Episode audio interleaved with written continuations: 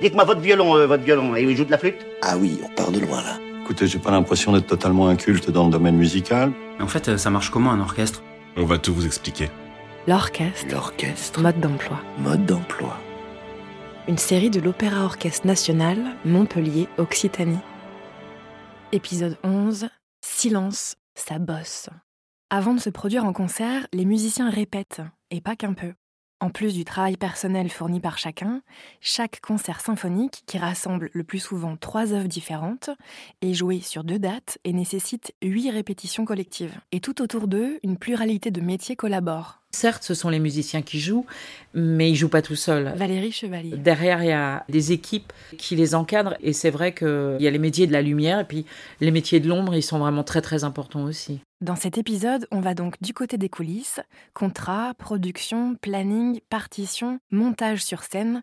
Voici quelques-uns des métiers indispensables et méconnus sans lesquels il n'y aurait pas de concert. Cher Yvan, j'espère que vous allez bien et vous remercie pour votre courriel. Je vous confirme l'engagement de votre pianiste. La période retenue est donc celle du 8 au 11 avril 2021. Comme convenu, nous serons donc sur le concerto pour piano et orchestre de Beethoven numéro 5 opus 73. À ce jour, la rencontre chef soliste est prévue avant le premier service avec l'orchestre, soit le jeudi 8 avril à 13h. Service avec l'orchestre en suivant à 14h. Général au plateau Berlioz le vendredi à 9h30 et concert à 20h. Je vous confirme également au plus vite les options que nous avons en région pour les 10 et 11 avril. Sarah Gervais, notre chargée de production, en copie de ce courriel, vous enverra prochainement la fiche de renseignement de l'artiste à nous renvoyer complétée pour que nous puissions établir le projet de contrat. Je reste à votre entière disposition. Bien à vous. Jérémy Lair. Jérémy Lair est coordinateur artistique. Il intervient dans la fabrique d'un concert une fois que Valérie Chevalier, directrice générale, et Michael Schoenvant, chef principal, ont défini les œuvres programmées et les artistes invités. Son rôle, c'est de coordonner la production des concerts, d'assurer l'engagement des artistes, de négocier les contrats avec les agents, de suivre le budget et de participer à l'élaboration des plannings en lien avec la régie. Il collabore par ailleurs étroitement avec Sarah Gervais, chargée de la production. Et très simplement, nous, après, on va le relais euh, d'un point de vue pratique. Donc, il y a plusieurs aspects. Le premier étant euh, la formalisation des contrats, parce que évidemment, il faut euh, payer, engager, déclarer toutes les personnes qui vont venir euh, jouer avec l'orchestre. Après, euh, il y a une partie qui est un petit peu plus euh, main dans le cambouis, donc de la logistique d'accueil, s'occuper non pas directement des voyages, ça normalement ce sont les artistes qui gèrent ou leurs agents, mais vérifier leur jour horaire d'arrivée, comment est-ce qu'on prévoit un accueil spécifique, où est-ce qu'on les loge. Et après, les artistes vont, via leurs agents, avoir mon contact et peuvent avoir des questions qui vont concerner la bibliothèque, la régie, euh, des questions euh, pour euh, le service communication ou les invitations quand ils ont des, besoins soit demande d'interview, soit besoin d'invitation. Voilà. Et donc ça, c'est assez varié. Donc pour le petit exemple, samedi dernier, on avait un concert et j'ai été appelée le matin parce qu'il fallait trouver dans la matinée, début d'après-midi, un rendez-vous chez un kiné ou un ostéo pour cause de bloqué.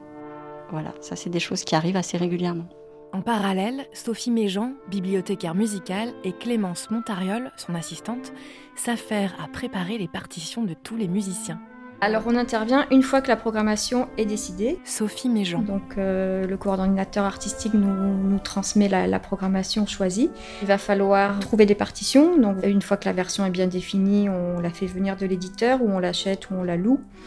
Et puis s'il y a différentes versions, se mettre en rapport avec les violons solos pour les réglages du coup d'archer. En fait, le bibliothécaire il écrit euh, concrètement si l'archer va pousser ou tirer. Clémence Montariol. C'est-à-dire que esthétiquement, il faut que ça soit joli, que tous les archers euh, fassent la même chose au même moment.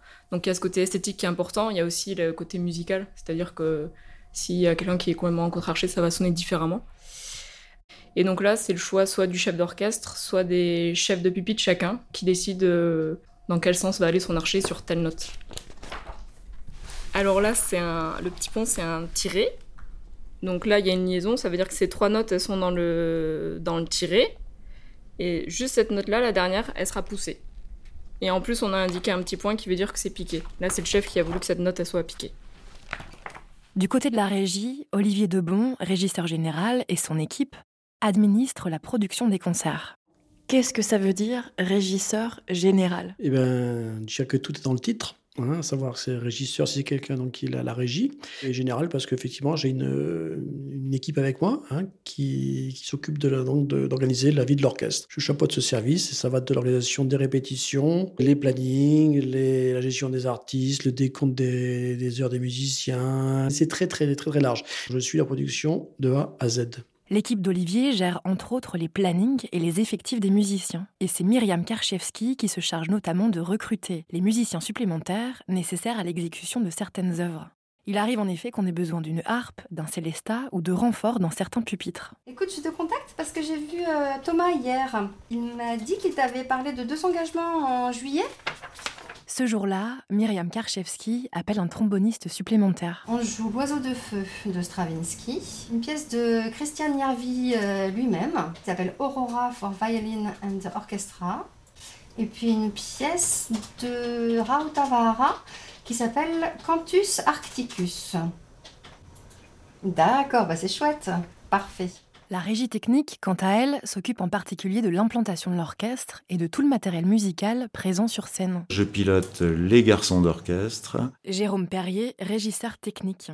Il rassemble le matériel, euh, il charge les camions, euh, il décharge le matériel, il l'installe dans les différents lieux, euh, et puis ils sont présents tout au long de chaque répétition.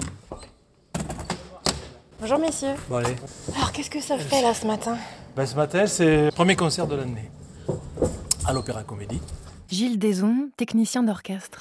L'idéal c'est que les musiciens soient tous au même niveau et évidemment le chef surélevé et euh, les premiers pupitres soient aussi sont légèrement surélevés sur des praticables de, de 25 cm.